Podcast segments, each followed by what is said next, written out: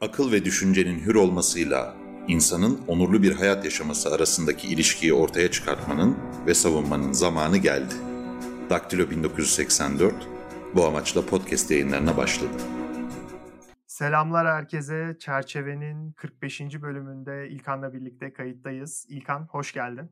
Hoş bulduk Numan. İlkan bildiğin gibi korona hayatımıza girdi ve bu koronayla yaşamaya başladık. Bu 2019'un başında ortaya, 2020'nin başında ortaya çıktı. 2019'un sonlarına doğru. Önce bir inkar süreci vardı. Çin'in dışına yayılmayacağı gibi. Ardından tüm dünyaya yayıldı ve bir kabullenme aldı bunun yerine. Ve sonrasında bir şekilde de olsa kendi hayatlarımızı buna adapte ettik. Benim bu bölüm konuşmak istediğim şey aslında bu korona süreci ve korona sürecinden sonra hayatın ne zaman normale döneceği. Esasında bununla alakalı çok yayın yapılıyor ve çok fazla şey konuşuluyor. Biz de daha önce bunun birçok açıdan değerlendirmesini yaptık. Çavuşesku'nun termometresinde siz birçok açıdan değerlendirmesini yaptınız. Ama biraz e, böyle geleceğe ve eski dünyaya özlemle bir program yapmak istiyorum ben bu bölümde. Çok e, iç gündemimiz de çok yoğun değil bu ara. Belediyelerle alakalı birkaç mesele var ama onu konuşacağız e, zamanımız kalırsa bölümün sonlarında. Benim ilk merak ettiğim şey ve ilk konuşmak istediğim şey aslında bu eski normale ne zaman geri döneceğimiz. Benim bununla alakalı yani öngörü demeyeyim sadece tahminlerim var. Bu tahminlerin ilki de yaklaşık bu koronanın ve koronanın getirdiği önlemlerin hayatımızda bir sene falan bir seneye yakın bir zaman boyunca kalacağı. Bunun en temel sebepleri de hastalığın bulaşıcılığı ve bir türlü aşının bulunmamış olması. Ama aynı zamanda sadece bu yeni normali değil, bunun biraz da etkilerini konuşmak istiyorum. Özellikle ekonomik ve politik etkilerini. Bu politik etkilerin ilk başında tabii ki içe kapanma geliyor. Bu içe kapanmanın ve yerele dönmenin en büyük sorunlarından bir tanesi bu problemi globalleşmeyle eşitlemek. Esasında haksızlık, e, haksız değiller bunu yapan insanlar. Çünkü dünya büyüdükçe bu tip risklerin artması ve bu tip risklerin yayılma hızının artması ortaya çıkıyor. Ama bunun dışında globalleşmenin getirdiği avantajlar da var. Bu işbirliğinin artması vesilesiyle bu hastalığı daha çabuk def etmek gibi. Sen genel olarak baktığında bu hastalık ve getireceği sonuçlar açısından neler görüyorsun, neler öngörüyorsun ve neler düşünüyorsun? Numan, e, şimdi korona ortaya çıktığından beri aslında yavaş yavaş bir idrak süreci yaşadık biz. Yani e, ilk birkaç ayında Ocak, Şubat e, en azından Mart başına kadar. Ondan sonra belli bir kabullenme dönemini yaşadık. Geleceğe dair ise e, umut ve umutsuzluk e, var önümüzde şu an iki seçenek. Bazen bazı günler kalkıyoruz, birkaç e, haber okuyoruz, umutlanıyoruz. Bazı günler kalkıyoruz, birkaç tane rapor okuyoruz, umut umutlarımız e, kayboluyor. E, koronanın, e, Covid-19'un işte mutasyona uğradığını, uğramadığını okuyoruz. Bir bilimsel raporları falan takip etmeye başladık. İyice e, tıbbi yayınları falan takip etmeye başladık yavaş yavaş. Yani ben e, PubMed falan sık kullananlara girecek bu, bu gidişle. yani çok e, cidden böyle ilaçların etken maddeleri hakkında yorumlar yapıyoruz WhatsApp gruplarında. O hale geldik. E, yani doktor arkadaşlarımıza soruyoruz, onlardan öğreniyoruz. Biz başkasına öğrendiklerimizi satıyoruz falan. E, farklı bir bir entelektüel arayış içerisindeyiz belki de bilmiyorum. Ee, hafif bir e, bir tarafı kıyamet pornosu diye adlandırabileceğim bir e, yaklaşım da var hissediyorum yaklaşımlarımızda. Yani e, konuşmayı da seviyoruz bunları yani yani korona konuşuyoruz. Korona konuşmaktan dolayı mutsuzmuş gibi de yapıyoruz ama bunu konuşmayı da seviyoruz. Yani şey güzel e, Numan. Herkes aynı şeyi konuşuyor bir yandan. E, bunun yarattığı bir e, garip bir aradalık duygusu var bence. Yani şu anda düşün Numan e, New York'taki adamla İstanbul'daki adam arasında gündem hayatlarında hiçbir zaman bu kadar ortak olmamıştı. Yani evet. e, gerçekten de New Yorklu ile İstanbullu, İzmirli ile St. Petersburglu aynı şeyleri aynı şeyden korkuyor, aynı şeyden çekiniyor, aynı raporları okuyor, aynı doktorları takip ediyor. Dünya Sağlık Örgütü hakkında ikisi de tweet atıyor ve ikisi de aynı şekilde tweet atıyor. Yani aynı bağlamda tweet atıyor. Böyle bir hani gündemi aynı daha önce hiç böyle bir şey yaşanmamıştı aslında. Enteresan bir de hani globalleşme tartışıyoruz ya o açıdan da ilginç geliyor bana. Hani e, gelmiş geçmiş aslında en e, yan yana olduğumuz an e, bir taraftan. Dünya Kupası zamanlarını düşünüyorum. Dünya Kupası'nın her yerde takip edilmesi, olimpiyat gibi organizasyonları, Eurovision Benim de gibi. tam aklıma o gelmişti. Yani Yani spor organizasyonları dışında bu kadar aynılaştığımız genelde olmuyor. Evet, evet. Yani, eee, ilginç hakikaten ilginç. Böyle bir taraftan da tabii, eee, halkların ulus devletlerden beklentileri var. Gerçekten de devletlerden şu an tüm dünyada beklenti var. Devletlerin ve devletleri yönetenlerin, ımm, popülaritelerini konuşuyoruz. Bizim mesela, hani, geçen, eee, Nezih Onur Kuru'yla program yaptık. Onu onu konuştuk.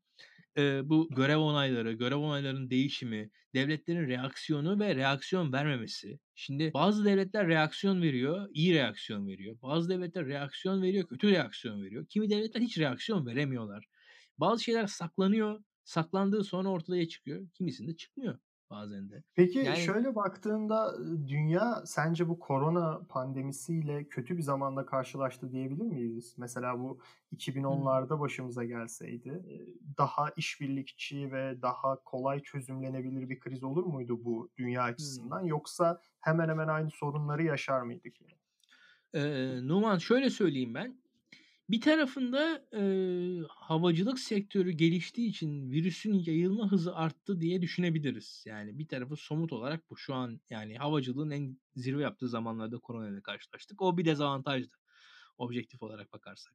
Öte yandan, şu var, dünyada her zaman devletler arasında çekişme, çatışma, eee, hani fiilî bir savaş olmasa da bir çekişme her zaman olmuştur. Bu, o kadar da bana yani, eee, nedensiz, sebepsiz, sonuçsuz gelmiyor şu an yaşananlar. Yani o zaman, hani, öncesiz ya da sonrasız değil şu an dünyanın hâli.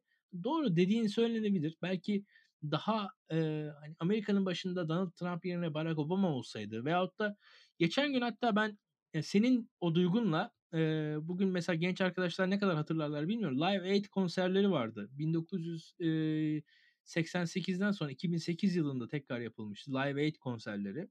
8 yerde beraber, eee, dünyada, eee, konserler yapılmıştı ve bu konserlerin ana amacı, eee, fakir ülkelerin borçlarının silinmesiydi.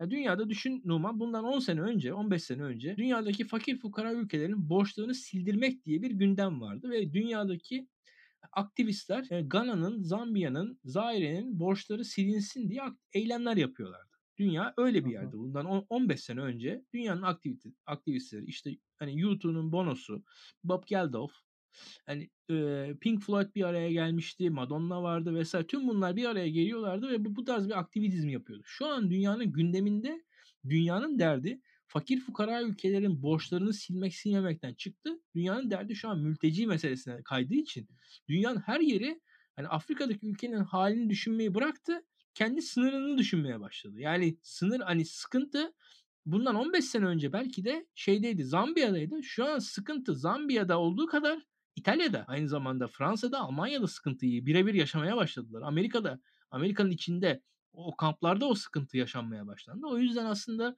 yani, dünyanın daha, eee, karanlık bir dönemi olduğunu olduğu konusunda sana hak veriyorum. Yani, hani, orada orada bir bağlam var gerçekten de. Ben o Live Aid konserlerini bir yandan da o globalleşmeye duyduğum, hani, aşkla diyelim izlerken şu an onun yansıması bir şey bugün yok dünyada. Yani, eee, o zamanlarda düşünün, Roma'da bir konser yaparak Afrika'ya yardım etmeye çalışan insanlar var. Naif diyebilirsiniz ama o naifliğe de bugün yer yok dünyada mesela. Öyle söyleyeyim. Hani, çok içeriği ne Belki kadar de doğ doğrudur, hani, o tek şeyde ama şu Buyur. teknolojik açıdan değerlendirdiğimizde ama aynı zamanda şu an daha iyiyiz. Sonuçta 2010'ların Ha, tabii, teknolojisiyle tabii. eğer bu krize yakalanmış olsaydık, çok daha zorlu bir süreç yaşayabilirdik. Ya, biraz Özellikle şeytanın bu avukatlığını yapayım sana vs. Numan. Eee, şey de diyenler var. Eee, internetin penetrasyonu, eee, sosyal medyanın penetrasyonu, Facebook'un, Twitter'ın etkisi eskiden bu kadar olsaydı, eskiden sizin çok daha, eee, düşük boyutlarda, düşük, ilgiyle geçiştirdiğiniz salgınlar belki de dünya gündemini ortasından sarsacaktı. O zaman da bu salgınlarla da dünya panikleyecekti diyen birazcık yorumcular var aslında. Bilmiyoruz. Burada acaba, hani, panik mi yapıyoruz? Bu da ayrı bir soru ki ben o noktada değilim. Ben, eee, genelde mainstream bilim adamlarının, bilim insanlarının daha doğrusu söylediklerine inanıyorum. Eee, en azından o noktada kendimi görüyorum. Eee, okuduğumdan, yazdığımdan onu anlıyorum gerçekten de ama gerçekten de mesela, eee, deli dana sıkıntısı yaşandığı sırada sosyal medya var olsaydı 1990'larda, eee, veyahut da 2000'lerin başında bu SARS domuz gribi zamanlarında, kuş gribi zamanlarında 2000'lerin başında sosyal medya bu kadar etkin olsaydı o zaman sosyal medya vardı ama bu kadar etkin değildi. En azından hani, kamuoyunun hani, Türkiye'nin %10'u giriyordu öyle söyleyeyim. O zamanlar e, daha ziyade tüketiciydik. İçerik üretme açısından çok daha zayıftı sosyal medyada kullanıcılar. Bugün artık kullanıcılar içerik üretiyorlar çok fazla. E, ve o zaman daha ziyade tüketiciydi insanlar. Datayı alıyorlardı gene merkez medyadan, sosyal medyada olsalar da. E, bu, bugün artık hani içeriğin üretimi yolu da değişmiş durumda. Üretenler e, sıradan kullanıcılar haline gelmiş durumda. Bu noktaya geldikten sonra ki e, acaba krizi büyüttü mü, krizi e, krizi katladı mı diye düşünüyorum. Belki de katladı. E, iyi mi oldu, kötü mü oldu? Bence iyi oldu. Onu da söyleyeyim. Yani öyle kötü olduğunu düşünmüyorum bu noktada. Ama bu da bir sorudur yani. Bunu da sormak lazım. Bunu da bizim hani e, dürüstlük gereği bir şekilde ortaya koymamız gerekiyor diye düşünüyorum. Bunun haricinde e, gerçekten de hani teknolojik olarak teknolojinin bir de böyle etkisi var. Gerçekten hani tıbbi olarak e, tıp bilimi, biliminde ilerledik doğrudur. Ama 10 yılda tıptaki ilerleme mi daha büyüktü son 10 yılda yoksa sosyal medyadaki ilerleme mi daha büyüktü diye sorarsan gerçekten sosyal medyada tıptan çok daha büyük bir ilerleme yaşandı son 10 yılda. Yani orada tam sosyal olarak, tam olarak burada aslında şeye biraz değinmek istiyorum ben. Ee, bu kriz insan hayatını etkiliyor ve birçok insan hayatını kaybedecek. Bu tabii ki krizin çok yıkıcı ve kötü bir tarafı. Ama kriz sonrası dönemi düşündüğümüz takdirde bu krizin yarattığı etkiler sonucunda gelişecek politikalar eğer sistemde komple bir sistemik değişim olmazsa ben olumlu olacağını düşünüyorum. Bu olumluluktan kastım da şu. Daha sosyal adaletin yüksek olduğu, mesela çalışma hakkının daha sağlam, daha güvenceli bir şekilde sağlandığı. Bu arada bunu Türkiye özelinde söylemiyorum. Genel olarak dünya özelinde. Mesela Amerika özelinde hegemon güç olduğu için onun üstünden bir değerlendirme yaptığımda ya da işte ulusal sağlık sistemlerinin daha çok insanı kapsadığı bir yere doğru evrileceğini ümit ediyor. Burada tabii az önceki şerhimi tekrar söyleyeyim. Eğer bu sistem komple bir şeye vesile olmazsa yani artık ülkelerin içe kapanması, Avrupa Birliği'nin 2-3 parçaya bölünüp birlik olma mahiyetini kaybetmesi ya da Amerika'nın tamamen izolasyonist bir politika izlemesi gibi sonuçlar doğurmazsa daha adaletin yüksek, sosyal dayanışmanın daha yüksek olduğu ve devletlerin artık daha aktif bir rol aldığı, bu aktiflikten kastım da tüketici lehine güven sağlamasından bahsediyorum burada. Özellikle bu son krizin bize gösterdiği şey sağlık sistemindeki sıkıntılar. Bu Türkiye nispeten Amerika kadar kötü bir durumda değil genel sağlık güvencesini sağlamak açısından ama mesela Almanya çok daha iyi bir noktada. Sen genel olarak bu salgın sonrası dünya politikalarında bir nasıl diyeyim sola kayma ya da sol e, politikaların yaygınlaşmasını daha adaletçi sosyal adaleti yükselten politikaların yaygınlaşmasını bekliyor musun? Çünkü benim kriz sonrası en çok gördüğüm şey yani kriz sürecinde daha doğrusu en çok gördüğüm talep sağlık güvencesinin ya da çalışmanın, iş güvencesinin, iş piyasasındaki güvencelerin artmasını istemesi insanların ve bu bir yerde olacak. Ya bu kriz sonrası da direkt olacak ya yavaş yavaş buna doğru bir eğilim artacak. Ama bir şekilde de olsa bu kriz yarattığı etki nedeniyle dünyada hiç beklenmeyen bir şey açacak, çağ açacak. Sen bu çağın nasıl olacağını görüyorsun. Mesela daha izolasyonist, daha içe kapanmacı politikalara daha mı yakın olur sence? Yoksa sistem bir şekilde yıkılmazsa daha sol politikaların da önemsendiği bir dünya bizi mi bekliyor? Şimdi e, Numan ben sistemde kapsamlı değişiklikler olacağına inanıyorum bir defa. Ve bunun e, birkaç boyutlu olacağını düşünüyorum. yani e, tek tek bu boyutların birbirlerine etkilerini öngöremiyorum. Orada gerçekten de öngöremediğim geniş bir alan var. Yani orada e, şu an tamamen spekülasyon yapıyorum. Yaptığımı da biliyorum. Bir defa şunu söyleyeyim. Mesela e, havacılık dediğimiz sektörün e, baştan tanımlanacağını görmek zor değil. Ve gerçekten havacılık denen sektör şu an devlet desteği olmadan ayakta kalması imkansız bir sektör durumunda. Yarın nasıl havacılık sektörü var olacak? Bu bir sorudur. Mesela sorulacaktır. Devam edelim havacılık sektörünün tamamlayıcısı olan bir diğer sektör e, turizm sektörü mesela. Şimdi, turizm sektörünün e, tamamen adının baştan konulacağını düşünüyorum bir defa. Yani ve turizm sektöründe farklı paradigmaların ortaya çıkacağını öngörüyorum öyle söyleyeyim. Çünkü eee, burada burada da ve, eee, burada ciddi sıkıntılar olacaktır diye düşünüyorum. Yani bir şekilde belli kısıtların, sınırların daha önce düşünülmemiş, daha önce konmamış kısıtların, sınırların turizme dahi turizme konabileceğini düşünüyorum. Biraz farklı orada radikal, biraz hatta gerici bir noktada olabilirim turizm konusunda.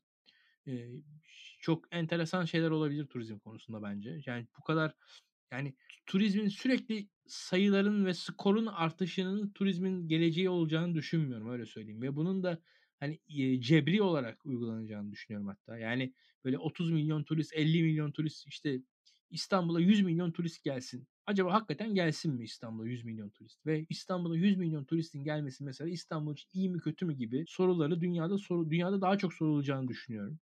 Bunun artık bir hani belli bir sınırı, ölçüsü, ölçeği olacağını düşünüyorum. Yani mesela burada eee, hani kendisini çok eee, referans vermem, e, çok da sevmem ama yani doğru bir şey var. İlber Ortaylı mesela Topkapı Sarayı'na alınacak turist sayısının, ziyaretçi sayısının sınırlanması gerektiğini söylemişti. Doğru söylemişti bence. Ayasofya'ya alınacak ziyaretçi sayısının sınırlanması gerektiğini söylemişti. Doğru söylemişti. Hatta eski bakan Ertuğrul Günay Ayasofya cami yapılsın falan filan e, denirken yani Ayasofya'ya 1500 yıldır yük taşıyor. Ayasofya'ya olan yükün azaltılmasını konuşmamız gerekirken biz daha yük bindirmeye çalışıyoruz demişti. Haklıydı. Yani e, o binaların, o tarihin e, daha itinalı korunması gerektiğini düşünüyorum. Çünkü şu anki temponun mesela e, zorlayıcı olacağını düşünüyorum ve bu e, bu tarz kriz anlarının e, anlarında birazcık daha bize bunu gösterdiğini düşünüyorum. Yani bu e, sonuna kadar zorlama işinin bunu gösterdiğini düşünüyorum ki hani sahra hastaneleri konusunda yaşadık. E, kamu alanlarının e, kullanımı konusunda yaşadık.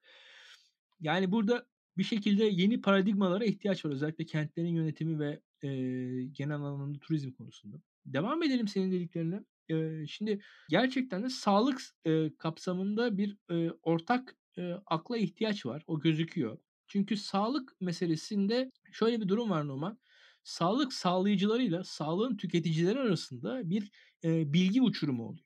Şimdi bu bilgi uçurumu ekonominin kalan alanlarında olmayan bir bilgi uçurumu. Yani siz doktordan e, doktora gidiyorsunuz ve yani sizin almanız gereken hizmeti size doktor söylüyor. Yani bakkala gittiğiniz zaman size almanız gereken ürünü bakkal söylemiyor baktığınız zaman. Şimdi burada bu ilişkide normal kapitalizmin e, şeyinden e, mantığından birazcık daha farklılaşır diye, diye düşünülebilir.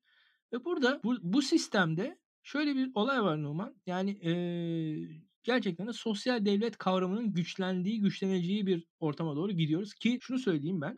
Dünyada işsizlik oranları açık. Yani dünyada işsizlik oranları dünden yüksek her yerde. Yarın da bugünden yüksek olacak gibi gözüküyor. Yani kolay kolay e, 2030 yılında işsizlik oranları 2020'den az olacaktır diye kimseyi inandırabilir miyiz? Bir tahminde bulunsak. Ben inandıramam. Ben inanmam. Yani sen? Ya bilmiyorum. Burada haklısın. Bence de iş yaratma konusunda dünyanın son 10 yıldır belki Hı hı. de yaşadığı bir problem var. Belki bunun işte makineleşmeyle falan bir alakası Tabii tabii. olduğunu tabii. Yani dördüncü endüstri devrimi diyorlar. Bu, bunu diyorlar ve bütün bunların sonunda konu şeye doğru gidiyor. Bu kadar işsizlik meselesi varken zaten sağlık sisteminde bir sosyal adaletçi yaklaşıma ihtiyaç var. Yani işsizliğin olduğu bir ortamda sağlığın eee, belli bir devlet eee, sübvansiyonu olmadan ayakta dur- durulmasının imkanı yok. Yani burada o zaman Benim orada ya küçük bir itirazım şu.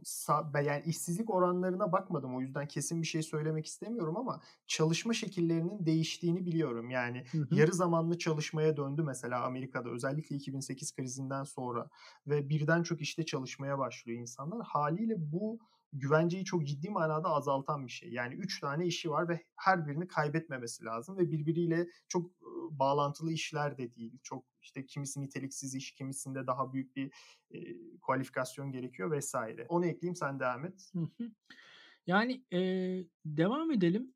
Bir defa gerçekten de ben de sağlık meselesinde bu senin dediğine yakınım. Yani dünyanın gidişatı o tarafa doğru gözüküyor. Ha, olay bundan ibaret kalır mı? Hı.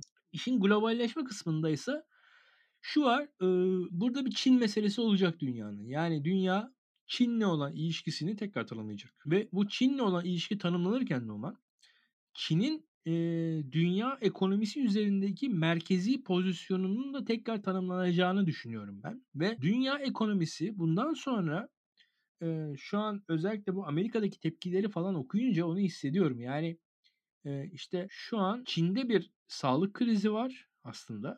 Çin'deki Çin'de olduğu gibi Avrupa'da da sağlık krizi var, Amerika'da da sağlık krizi var. Bazı ürünler Çin'de üretiliyor.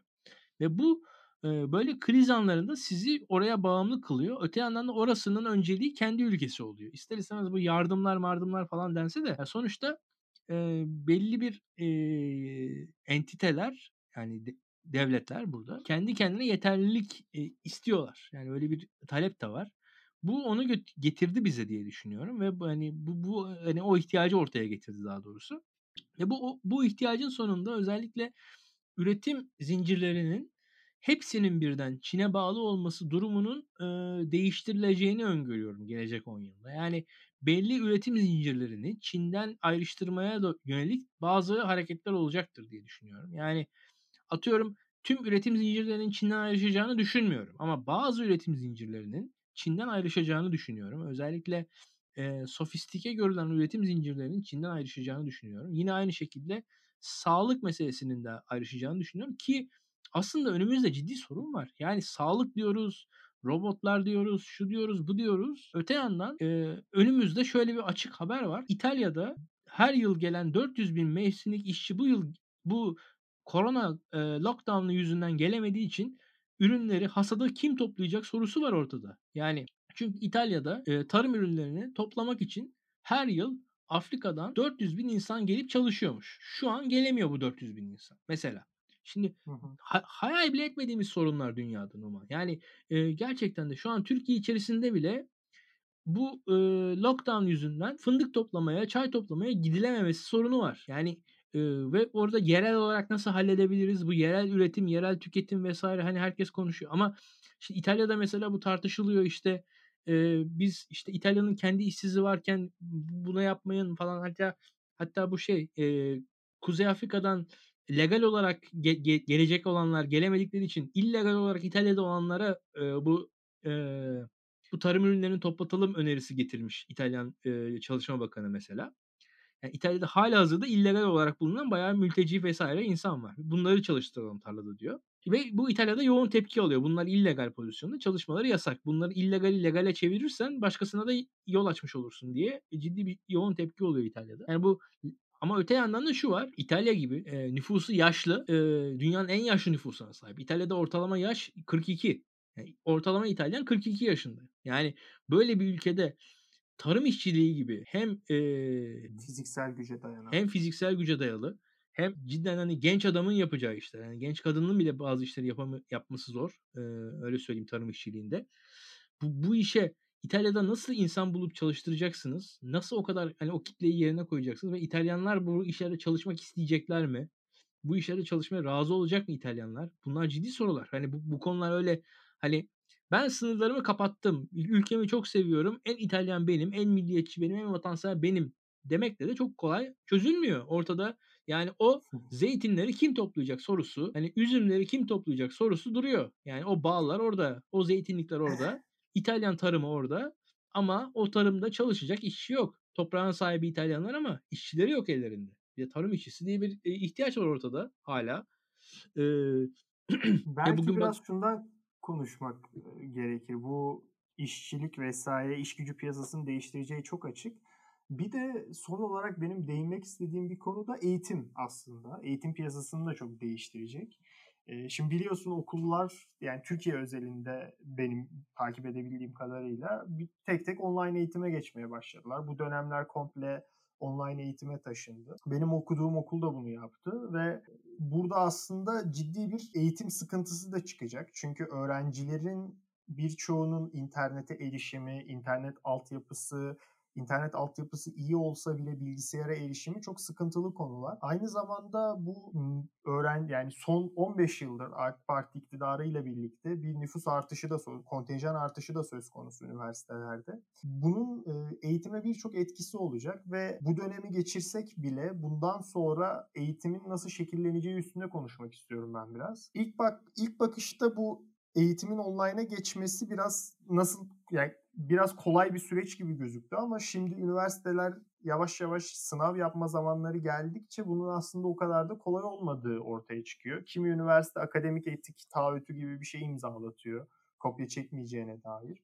Ama derslerin işlenmesinde belirli sıkıntılar var. Çünkü özellikle bu Anadolu'daki üniversitelerde hem nüfusun çok fazla, öğrenci nüfusunun çok fazla olması zaten bir tartışmayı öldüren bir şey. Aynı zamanda akademisyenlere de çok ciddi yükler yüklüyor. Yani 150 kişilik sınıf var. Bu 150 kişilik sınıfın nasıl sınav yapacağı, nasıl eğitim alacağı hepsi bunların bir tartışma konusu. Acaba biraz online eğitim sistemi yaygınlaşıp bu sınav vesaire gibi şeylerin azalacağını düşünüyor musun sen bu korona sürecinden sonra? Çünkü üniversiteler bir kez buraya geçiş yaptıklarında o know-how'ı biriktirip devam ettirebilirler. Uzun vadeli kullanabilirler. Sen eğitim sisteminde genel olarak nasıl bir değişim olacağını düşünüyorsun? Eee, Numan zor soru. Biraz da şöyle söyleyeyim, burada söyleyeceklerim, eee, ters de gelecek insanlara. Eee, online eğitimden insanlar bence korksunlar. Yani akademisyenler korksunlar, çekinsinler açıkçası. Çünkü bir defa online eğitim denen sistem oturursa, eee, aynı dersi daha az akademisyenle verebilir miyim sorusunu üniversiteler sorar. Yani çok basitçe. Arkasından şu soruyu da bence üniversiteler korksun, veliler sorar. Benim çocuğum online olarak eğitim alabiliyorsa neden online olarak Türkiye'deki bir üniversiteden eğitim alıyor? Eee, Amerika'daki en iyi üniversiteden online olarak eğitim alsın. Bu soru da sorulabilir. Yani eğer bu iş online olarak olabiliyorsa eee, niye ODTÜ'den benim çocuğum online olarak eğitim alıyor da onun yerine MIT'den almıyor diye soruyu ben sorarım. Yani bu iş eğer online olarak olabiliyorsa. Artı online meselesinde benim kafamda çok soru var. Çünkü kendi adıma okul denen kavramla eee, bir şekilde bir meselesi olan bir insa insanım ben. Yani okulun bir şekilde sorgulanması gerektiğini hep düşünmüş birisiyimdir. Yani e, bu da hani benim kendi uydurduğum, kendi eee, hani kendi bulduğum bir şey değil. Okul sorgulanır. Yani okul entelektüeller tarafından sorgulanmalıdır hatta. Ama okulun da ciddi bir katkısı vardır Numan. Yani okulun en büyük katkısı, en tartışmasız katkısı bugünün çağında şudur. Okul insanların kendi yaşıtlarıyla birebir temas içinde bulundukları yerdir. Okul insanlar insanların kendilerine benzer insanları gördükleri, onlara selam verdikleri, onlarla inter interaction kurdukları, yani, eee, merhaba demeyi, kavga etmeyi, aşık olmayı, öfkelenmeyi, gülmeyi, arkadaş olmayı, gruplaşmayı öğrendikleri yerdir. Hani hakikaten hani hayatı öğrendikleri. Çünkü aile içerisindeki ilişki, eee, kodları belli, eee, ilişkileri belli. Oyunun kuralları çok belli bir ilişkidir. Babam Ve annem vardır. hiyerarşik bir ilişkidir yani. Aynen öyle. Hiyerarşik bir ilişki. Okul o hiyerarşinin yıkıldığı, bir şekilde kendinin birey olarak, eee, adını koyabildiğin, yani kendini birey olarak ayrıştırabildiğin, kendi kendi yeri yani okulda kendi yerini kendin belirliyorsun bir ölçüde. Yani aile içerisindeki ilişkiden farklı olarak. Yani ailede abim var, ablam var, kardeşim var. Bir şekilde oradaki hiyerarşideki yerin belli. Ama okulda öyle değil. Yani okulun okul bu yüzden sana çok şey kat katar. Yani her hepimize çok şey katmıştır açıkçası. Şimdi, eee, tabii homeschooling falan bu tarz şeyler var. Hani bu da denenebilir bazı yerlerde. Hani o ki şunu da söyleyeyim yani o o kültürlerde onun yanında, eee, destekleyici çok daha başka uygulamalar var mesela. Orada evden eğitim alan çocukların, eee, katıldığı kamplar, aksiyonlar, hani oradaki farklı ilişkiler Sosyalleşme imkânları çok Evet, evet. fazla orada. Yani Yani Türk Türkiye'de böyle bir homeschool'a home Ha, aynen öyle. eğitime geçilmesi çok mümkün değil Tabii açıkçası. tabii yani burada aynen öyle. Or orada homeschool olayına giren çocuk yani yazın kampa gidiyor, bilmem ne hani sürekli kurslara aynı zamanda gidiyor. Bir şekilde hani o çok daha farklı aktivitelerle onu onu tamamlıyor aslında yani. Hani spora gidiyor bir yandan. O onun, eee, o o eksikliği çek çektirtmiyorlar o öyle çocukların birçoğuna. Türkiye'de o iş olacak şey değil. Yani bizim, eee, orada bunu da düşünmemiz gerekir bence. Yani o, eee, işin bir tarafı da yani burada gençlik bölümlerini hatırlarsın. Gençlik nasıl değişti, nasıl dönüştü derken gençlik üniversitede birbirini görerek değişti, dönüştü diyorduk biz. Şimdi bu olmazsa hani, e, bu ben, eee, ben neyleyim böyle üniversiteyi sorusunu sorarım. Artı şu var, eee, dediğinin tersine çevirelim. Özel üniversitelerden, vakıf üniversitelerinden bahsettin. Yani eğitim evden olacaksa bu vakıf üniversitelerine bu kadar parayı kim niye versin sorusunu da sorarım ayrıca. Yani Doğru. İlkan, bu bölümün sonuna geldik. Katkıların için çok teşekkür ediyorum. Daktilo 1984'ü desteklemek isterseniz Patreon hesabımızı açıklamada bulabilirsiniz. Bir de yayını beğendiyseniz lütfen paylaşın ki daha çok insan da dinlesin bu yayınları. Gelecek bölümlerde görüşmek üzere. Hoşça kalın. Hoşça kalın.